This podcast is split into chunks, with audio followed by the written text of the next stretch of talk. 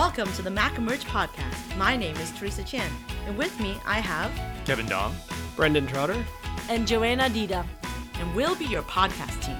Our goal is to connect all the McMaster affiliated emergency physicians so we all get to know each other a little better. We have so much great talent and expertise in this region. We want to highlight it into one regional podcast. Each podcast features one invited guest to speak about their expertise or interests. Additionally, we will feature external speakers who have delivered regional rounds at one of our teaching sites. And don't forget about the residents. We'll be featuring stories about our residents and what they've been up to as well. All right, are you ready? Let's get started with this month's episode. Hello, everyone. Welcome to another edition of Mac Emerge podcast. We're actually recording this with one of my friends and colleagues, Dr. Christian Rose. He is a dual boarded emergency physician and informaticist and he's also an assistant professor at Stanford University's Department of Emergency Medicine. So, Christian, will you say hi to everyone? Hi, I'm Christian Rose. Nice to meet all of you guys. Thanks for having me, T-Chan. This is this is awesome. Thanks so much, Christian, for being a part of this session. Just for reference to everyone listening in the podcast, we are also recording part of this to air with the residents during one of their special segments about tech and emergency medicine. So it's one of the special boot camp kind of like sessions, and we welcome you as a kind of a guest lecturer to our residency program as well. So thank you so much for coming in. Thanks. Yeah, I'm happy to be here. It's a uh, area of discussion is one that uh, I think about a lot. I'm excited to share. Let's just go with the basics. What is an informaticist? Never heard that term. I've heard people who do clinical informatics. McMaster has our e-health program, but can you tell me what that is? Yeah, I go by clinical informaticist, but informatician is also an acceptable phrase for what people do. But informatics, my friends ask all the time, especially my friends in med ed and my friends in research. They're like, oh, right, I need an informatician or an informaticist. But wait, like, what do you guys do?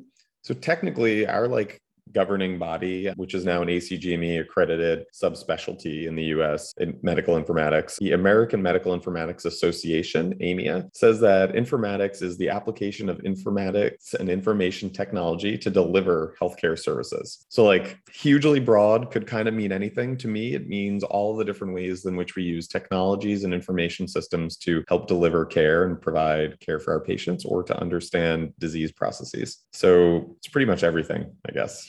All right. So that's really broad. I mean, as a generalist emergency physician, I totally get it. You love generalism, but like that sounds like everything that has to yeah. do with anything techie. So that's super interesting. So tell me more about what you kind of do then because you could do it all but i doubt that any one person could do it all so what are the kinds of things what does your life look like in the informatics side yeah well, it sort of depends on where you're at, either A, in your career, and B, like very specifically what your institutional needs are in your patient population. For me, say my day to day on the clinical informatics side is both on a research level, accessing and acquiring data that people use for research purposes, whether that's from Epic and Clarity and these big databases, and learning how to do some data science. That's like one of the fundamental day to days. But also, clinical informatics relies on the ability to like improve care which isn't just the research alone but is actually the implementation. So are people trying to implement an ai model or a predictive analytics model at the point of care? That's actually much harder than one of us in the or any audience member myself included might have initially thought. It means that you have to not only get the data build the model validate the model put the model into the ehr or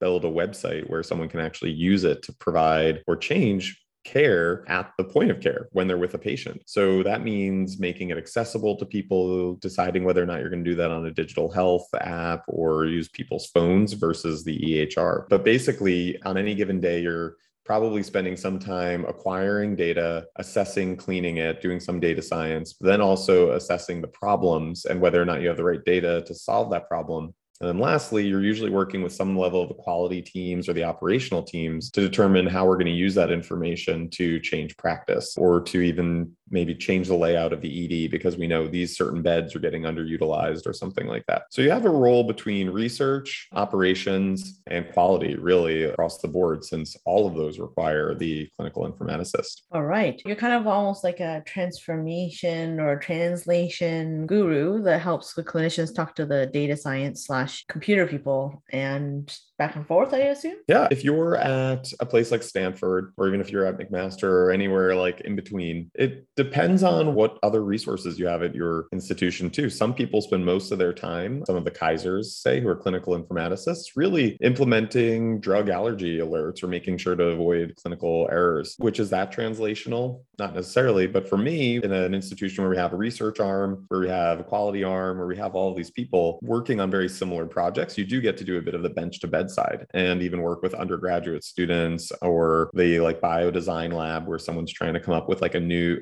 determine whether there's a product market fit for like a new drug allergy testing swab. Like, is that possible? How many allergy patients do we see here? And is this something that could be done and feasible? So if you're at a place that has both research and care being provided, you're able to do some of that translational work. But a lot of places are just a shop that's which is awesome. Just a straight clinical hospital, you know, rural places. You might be doing like initiating the telemedicine setup to make sure people can get subspecialty care. You might be helping the providers work on their note and how their note can be like more efficient or clear for billing and other things like that. So it is very dependent on the place you're at. But the clinical informatics training, what this sort of gets at is how broad our training is. And a little bit of that is to have to know the legal side, the technical side, and also the human side of how technologies affect our practice. So let's be honest, I'm still charting on paper, right? And so a big part of what we're doing now is moving on to a new platform. I think you are familiar with it. It's called Epic, a little known EHR. I've, I've heard of it. I yeah, I hear they have like a whole castle set up in uh, in Wisconsin. You know, and one of our hospitals that's affiliated with McMaster, St. Joe's, which our residents do cycle through, so they're familiar with it, and they'll be probably helping all of us, um, well, for us get get into optimizing things. But I think that you know, for us, this is kind of new landscape. Thinking about how we can take this data, look at it, use it to be able to fold things into our clinical practice practice, optimize it. Everyone talks about like having short codes that help you hack your way through your charting faster and all those other things. And people talk about macros and all those other things, right? And so I know that those exist. I know that I was trained a little bit when St. Joe's went live. So I have some sense of all this. But at the same time, can you walk me through, you know, as someone who hasn't had as much experience with a proper kind of like large scale EHR,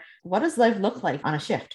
And how do you interact with some of these technologies? T-Chan, and you ask the the good questions. Uh, I wouldn't expect anything else. This is gets at like really the promise and the perils of the EHR and the digital like frontier. Just from the experience side, I always love the quote, wherever you go, there you are. The practice of emergency medicine, you know, a lot of things that we do don't require knowing anything about a patient beforehand. We do tons of empiric things and providing care for our sickest patients is often done algorithmically without any need to know why their heart stopped. It just did stop. And we're going to do some stuff and we're going to treat them the best we can without knowing anything about them. Would our care change if we were able to get information immediately of the meds that someone is on? What else was happening just beforehand? What kind of fall they had? Of course, but realistically, a lot of the care is still a patient and a provider sharing information, learning about each other, and making recommendations. So, quite honestly, on the day to day of what we do, the very little changes once you implement an EHR. And what it does change, and at least part of the reasoning for going to an EHR system is hey, can we be capturing a bunch of this to do more population health research? Can we understand how care is being provided and the quality of it so we can be better? I think there's a very good case to be made for digital records for the fact that we can ultimately consistently go through and, and learn about our patients and our providers. At the same time, we know that that has caused huge note bloat. The EHR has been directly attributed to a lot of increasing burnout in the United States where they get implemented. There's some great articles in like the New York Times and various places and research articles, of course, about the sort of unintended consequences. Again, I'll share with you guys our like ACEP talk on some of the unintended consequences of even the subspecial subspecific area of AI in healthcare. But all of these things can have pros and cons, and they're really determined by what you're trying to do. So, a new EHR coming into your ED or your institution can be a great opportunity to synchronize, to be able to read what's going on with a patient in the outpatient setting, and to communicate with people's primary doctors. But it also might wind up leading to a little bit more of a disconnect from your patients if you don't implement it the right way. Some people chart in rooms to be efficient, but efficiency leads to or can lead to less of an emotional connection with your patients and then feeling like they're not really, you're not thinking about them. You're just trying to check some boxes. The day to day of what implementing an EHR into an ED, even if you're starting with paper, because that's really understanding your providers and what they want to do and making sure that you tailor it to their needs. And a last example would be that we use digital tools and there's informatics interventions globally. I do a lot of work in Tanzania and with the World Health Organization to implement a, a decision aid app for like primary survey. But a bunch of the best interventions actually come from places that have no infrastructure because you're allowed to sort of jump all of the inertia that comes with older models like the VA in America's EHR has existed for a long, long time that inertia of having such a robust big system that has a ton of data actually can make it a little harder to respond to what clinicians and patients want. So again, most of this is just to say that I think wherever you go, there you are. It's physicians trying to provide really good care and the EHR itself isn't going to make that better or worse a priori, but it is an opportunity to really think about what you want to get out of these systems and how it is you're going to use them to improve. All right. So, bottom line is that sky's the limit and the tech is real and the tech can move mountains and change systems, but also drive you up the wall. And so, for just like voting, if you're really into this stuff and you want to make a change, you have to get involved, right? You have to be interested to roll up your sleeves, maybe learn a little bit more. And I know that, you know, when we transition to Epic, there'll be people who are super users, they're helping build the systems. And, and I think that that's probably true is that citizenship, when it really has that grassroots kind of involvement can really change and help improve your life. So I, I, do see the merit in getting involved in clinical informatics the way that you've described it. And I think that getting grounded in being able to participate in some way is important. If someone was interested in going deeper like you have? What are some pros and pitfalls? Uh, what are some good fellowships in the us if people want to go and learn because we're pretty behind? I mean we do have like you know master's programs and stuff like that and, and i'm in the teaching faculty for the e-health masters so i know that some of these competencies and my colleagues who have gone on to do that masters have come up with similar competencies to you and they've sit on those committees and help with you know virtual care and they build our ehrs they interface with epic things like that. So i know that there is local training. But if you could give advice to some of our trainees who are interested in exploring this, what would you suggest? Another great question. It's a new ish field. I feel very fortunate that I got exposed to it in college. Actually, I was doing my like senior thesis in my like sociology of science major, remote medicine, because I was interested in like space medicine. And it turns out that that's like the field of telemedicine, which is obviously now a huge deal. Tons of people know about and are interested in, you know, that's where our care is going, especially for difficult to access places. And so I was just sort of interested in the subject area. And then I went to Columbia for medical school, and they had one of the earliest informatics departments in the country. There's some of the other major ones that people know about Beth Israel Deaconess, there's Vanderbilt, there's Stanford, University of Texas, Oregon has a great one, Seattle, close, getting close to Canada over there, has a great program as well. But basically, there's a spectrum of levels of interest and involvement you can take too. There are now master's programs in informatics where people learn, again, some of the core of data science. But given that it's so broad, there's also certificates. So some people go and they want to learn the specifics of how to implement a, you know, a decision support tool at the point of care. And because that's done so many times, you can really focus on that. Or you can focus on the tele telemedicine side or digital health and e-health, which is actually a subset of the informatics world too, of helping people, you know, quantify their care and physicians being able to access people through apps and digital health tools. Not to be too like roundabout on it, there's many different places you can go to. The American Medical Informatics Association, AMIA website is great because they've compiled a bunch of the lists of fellowships, master's programs, how long they've existed, contact points, and sort of what their area of interest is. The next thing I would say to that is really thinking holistically about what part of this field you like, given that it's so broad. I have friends that just like love wearables and they want to know everything that there is to know about how an Apple Watch is going to be able to affect your care. That's not necessarily the same as, you know, being a clinical informatician at your hospital and determining how you're going to like make use of that data at the point of care or whether it will sync with FHIR app onto Epic or something like that. For me, I wound up thinking more of the policy side and how we use these technologies to provide care. So thinking a little bit about that will also help you find which subset the areas you want to get into. There's a whole field now growing too of health services informatics since we have open data sets, COVID tracking, that is quite different than telemedicine. You know, that is a completely different area where people are trying to understand cost effectiveness of modeling for populations and city planning. The long and short of this is that there's a huge spectrum, and deciding which part you like to be involved in is the first place if you really like the tech, you really like a certain project, learn as much as you can about that area and deep dive onto it. If you want to be more and more broad, you can keep expanding out. And ultimately, that might wind up with something like an informatics fellowship that I did, which I'm happy to explain a little bit more about what that looks like too. Yeah, why don't you give us a rundown of that? Yeah, I'm sure everyone here thinking about their training and whether or not they need more training on top of their training that they've been doing since they were, you know, in elementary school. The question comes up like, do I need to learn more? Do I need to do a fellowship? Do I need to do a master's degree in order to do what I want to do? I had a great mentor who was also an informatician, Herb Chase at Columbia, who, you know, was always like, delay it until you absolutely need the skill to do what you want to do. For me, the informatics fellowship offered the sort of bucketed areas of learning a bit about the data science and what is required, learning about infrastructure and how hospitals and healthcare systems currently organize their information. So some of that is learning about in Epic, say, which you guys will be going over to. Where is data stored? How is it acquired? Who has access? How is their entire model in EHR built? So that when I say I want to do a research project, you know, I want to find out how good residents are at ordering the right antibiotic. You know, you know which part of the orders to go to and you know how to look at prescriptions. But you might also find that there's ways in which the note can be scoured for why they chose not to use Bactrim because the person has a sulfa allergy allergy or the clinical reasoning. And knowing where that information is stored and whether it's stored in the first place is important to actually getting to greater knowledge. The next part is then like the legal aspects. Part of informatics fellowship is learning about in the US the laws that sort of made it required for people to and hospitals to start switching to digital health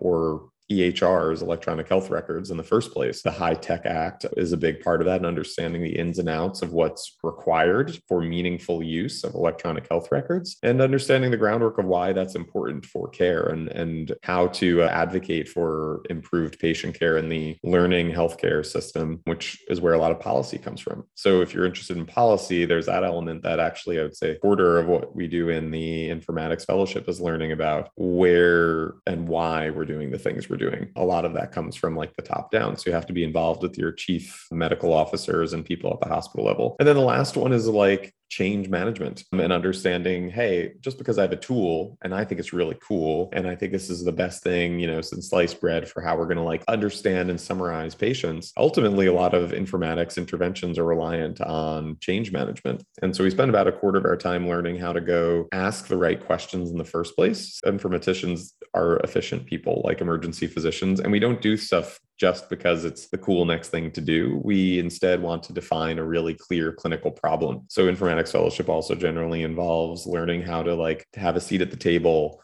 ask the questions, do the five whys of a lean, you know, like a cycle of why is this a problem? Who is it a problem for? And how do we know that before even taking the next step to developing because development costs are very expensive. Informatics fellowship is two years in the United States. It is now ACGME approved and has a medical subspecialty approved by the pathology and preventative medicine boards. And so it's becoming more and more structured with each year since I think 2013 when it was first made a subspecialty and continues to sort of subdivide out too into those different verticals that someone could wind up in for like if they will really want to just do the digital health side. So it's a little bit of the wild west, but the fellowship is really great for the opportunity to have this holistic sense of where is it coming from, where is it going, and how do we help people and our providers provide the best care without just giving them another thing that they have to address and more work. Yeah, that sounds really interesting. I mean, I think the only thing to consider would be to ask someone who's done like the Canada US J1 visa trek in order to do mm. a fellowship if you're super interested. One of our recent alumni, Blair Bigham, is down at Stanford right now actually doing his ICU fellowship. So we can probably get you in touch with someone if you're interested in that. But, you know, for those of us who are staff physicians that have been out in the world a little bit, maybe it's just going to do some certificate training. Maybe it's going to actually doing that slow grind at the part time masters to to just get your competency up that this is an area that you're interested in. It sounds like the informatics side is maybe a little bit more possibly nine to five. So if you're thinking about transitioning out of, you know, the rigors of all night shifts or something like that for emergency medicine and maybe looking for, you know, C-suite opportunities, the masters might be the way to go for the credentialing as well. I think there's a lot of different ways to get involved in this. So definitely I do encourage people to take a look at it. Increasingly there are good online kind of programs, especially in this post-COVID world. People are hitting the books digitally all over the place. And I think the sky's the limit if you want to get into this space. And I think it's we're just at the beginning of it. I think Christian, your place of work is probably almost two decades more advanced than us in so many ways because you're right in Silicon Valley, you're right, you know, like in the zone of a lot of high tech kind of like influence. And, and I think that you're kind of living our future in many ways. So maybe we'll st- stay in touch and bring you back to talk another time when we're a little bit more in the thick of it. Of course, it would be my pleasure. Yeah, I think everyone on the informatics side, I would say just that like it brings, given that it's where we're going, and when you can actually help people. Do mm-hmm. the thing they want to do. The other informatics people around me I've seen get a ton of positive feedback because they ultimately are much like we like to do in the emergency department, helping people solve problems that they have within a like very robust, huge system. And you can either make a perfectly efficient machine from the build from the ground up, or much like we know for healthcare systems and organizations anyway, it, it winds up being much more of a patchwork. And so if you like being that person that is helping people figure out how to navigate this and solving lots of different problems, you do get a lot of like fun you're not just like alone in a room plugging away numbers. It tends to be a nicely like applicable thing that has end solutions that exist and then become part of deployed into the rest of the like ecosystem. So it's fun to get to see your work out there and helping someone. Yeah. And I think that's really inspirational in so many ways. So thank you so much for taking the time to chat with us. And if the residents want to get in touch with you, they can just touch base with me and I'll put you in touch. Yeah, you'll, you'll have my email and everything over there. I'm happy to talk to anyone. I think it's changing a lot. So we're reliant on all the younger trainees to keep getting involved and paving the way forward. Yeah, for sure. And can people follow you on Twitter? I think they can, right? Of so course, you want to yeah. tell people your Twitter? Yeah, my Twitter is uh, at Rose like the flower, but then it's FLWR. The emergency physicians who take base calls. No, that's everyone asks for your last name, and all my friends make fun of me for uh, having to say Rose like the flower about 40 times a day. all right. Well, thank you so much for your time and uh, right. nice talking Thanks to you. Thanks for having me. Looking forward to talking to you guys.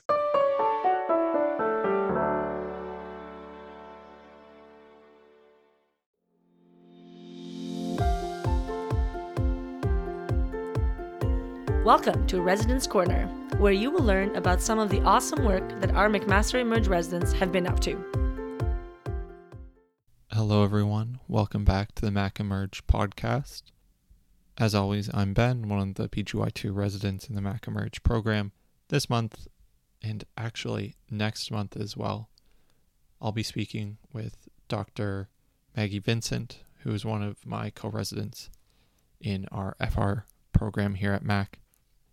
The reason we're breaking this up into two sections is because I had a wonderful chat with Maggie, and there was so much knowledge that it felt like it would be a disservice to all of you listening if I tried to edit this down into a single residence corner.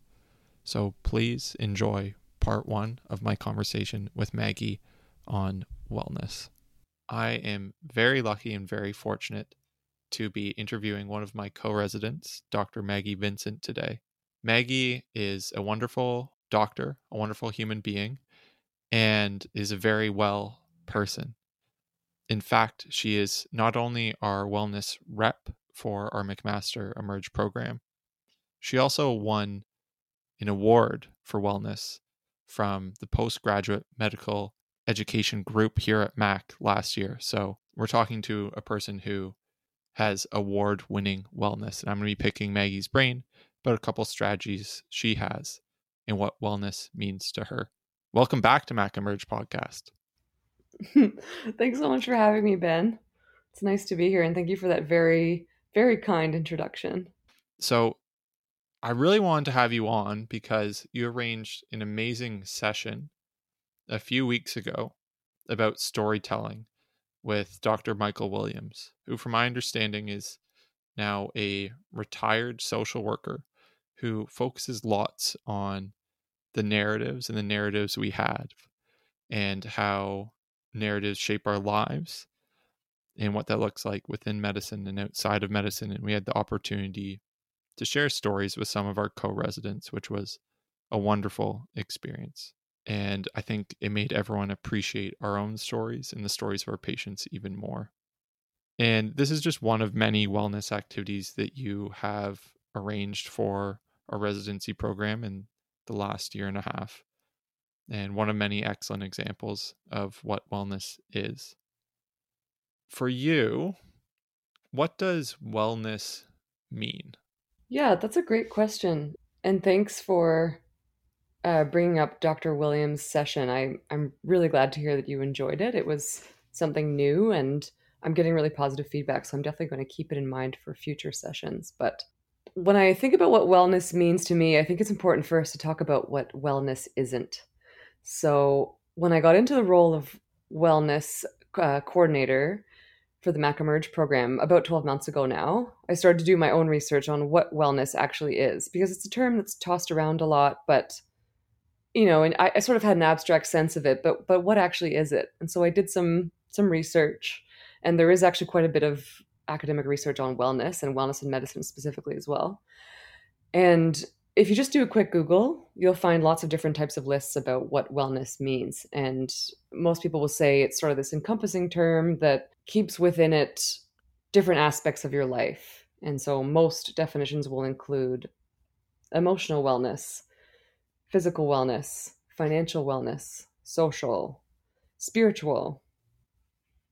And it, so it's sort of this multifaceted picture, which I think is true. I think that wellness is you can kind of picture it like a circle and there are many parts of the pie that are important to your to your whole wellness.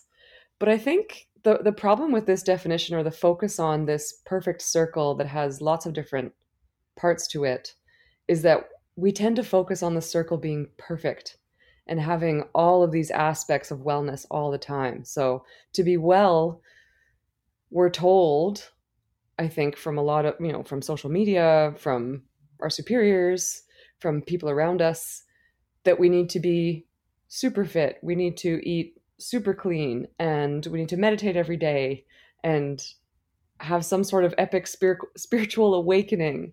And, you know, for most people, who are busy or not busy, just living their lives, that that's that's hard to do and that I would argue that that puts a lot of extra expectation on people that actually kind of goes totally against wellness. So I'm not here to say that those aren't aspects of wellness, they are, but I think that wellness is not perfection. Yeah, that's such a great point and you're absolutely right that we almost get this prescriptive definition of wellness of mm-hmm. you know, you need to as you said eat right, be active, sleep lots, work lots, make a lot of money, enjoy spending your money, right? Save your money. and it's almost contradictory to be able to do all of these things at once and it puts a pressure on us that we need to get to this result. Exactly. It's not really, you know, how you feel. It's like there's like certain steps we have to pass to be well, which is a bit bit ridiculous. So what what's your perspective on wellness now after doing that reading? Exactly.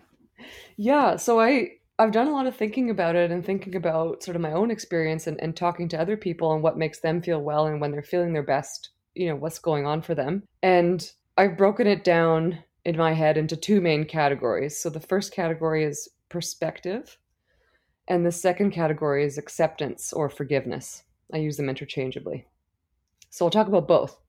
So, perspective. I think it's important for people to have perspective on their lives on a semi regular basis for different reasons. But for the main reason for me is that perspective helps us realize that when times are bad, they're not always going to be bad.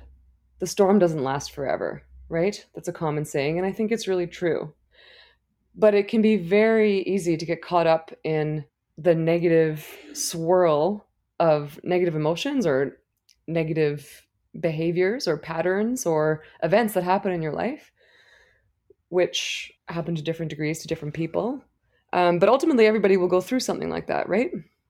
And we go through it at different times. And it's important to remind yourself that this isn't your whole life. You know, even when you're in it, it's not everything. And there's usually an end to it most of the time. And so, how can we do that? And I think a lot of people might tell you, oh, you need to keep a journal, right? So, write down something every day. Um, and then you can look back at it and think, oh, yeah, I had a good day, you know, five days ago. So, you know, maybe this bad week isn't going to last forever. Um, but I don't know about you, Ben. I've like never been able to keep a journal. Have you ever tried to do that? I think I've got like uh, a notepad in here that probably has like 12 journal entries dated January 1st or 2nd right. of the past like decade. There like, you go. This is the year, Ben. You're going to change yourself. and it lasts like two days. And then, you know, yeah. no, I can't keep a journal, Maggie. Exactly. Me either. And if someone does, that's fantastic. And if that works for you to help you keep your perspective, that's great. I encourage you to do that. But for me, it's like one other thing that I have to accomplish during the day, and it just it never gets done. So I've tried to find ways around this, and something that I've found to be helpful is saving old emails or old handwritten cards or notes or even text messages from close friends, um, family members, or even sometimes, you know, I was fortunate enough last year to get a card from a patient.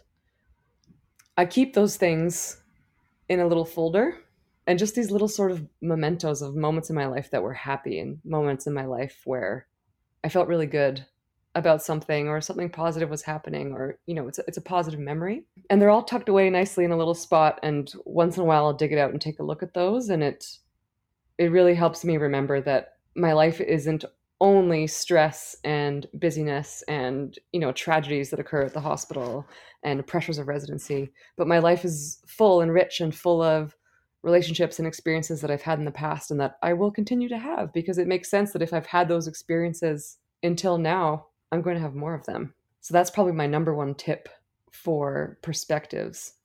But I think another thing too even if you don't want to do that if you don't want to commit to say saving things Another thing that I think you can do to gain perspective is try new experiences, right? And I want to be cautious when I say this because I don't want to purport the thing that I'm trying not to purport, which is that people should be doing extra things all the time to make them feel well. But I think just considering maybe getting a new hobby, you know, something that you wouldn't usually do, or just trying a new experience with a friend, like watching a even if something as simple as watching a movie that you normally wouldn't pick. You know, like a genre you wouldn't usually pick you know something in a different language that can just take you take you out of where you're living right now and give you a different experience. Helps you gain perspective on your on your own life when you see how other people's are I think it's very easy to kind of get really inward and focus on our own problem. I think that's just a natural human tendency. But if we're able to push that a little bit, it can help us feel a little bit more balanced.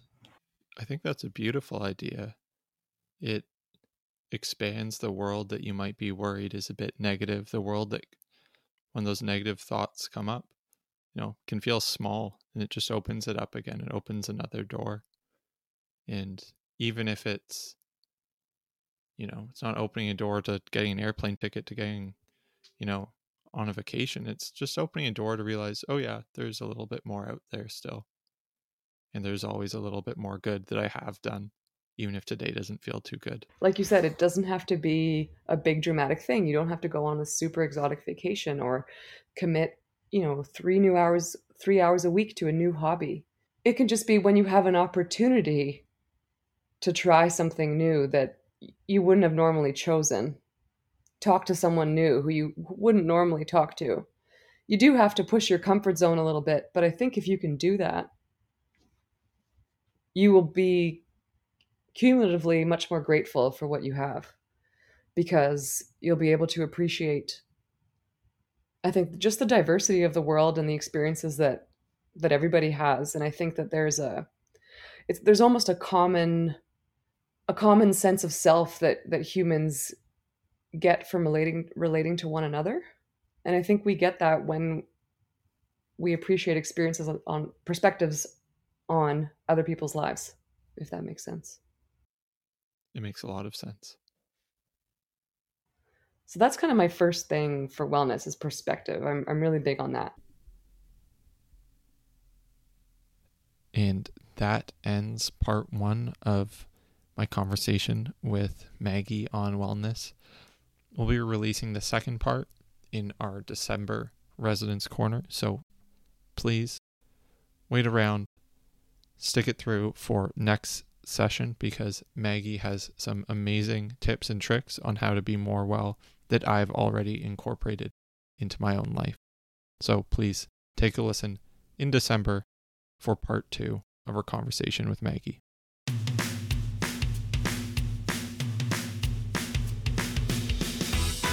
Thank you for tuning in to this episode of the Mac Emerge podcast. We hope that this brings you new information and helps you up your game so you can deliver better patient care to our region. Remember, we are always looking for new talent and expertise to feature in our podcast. So if you're interested, please feel free to contact us at our email at macemergepodcast at gmail.com.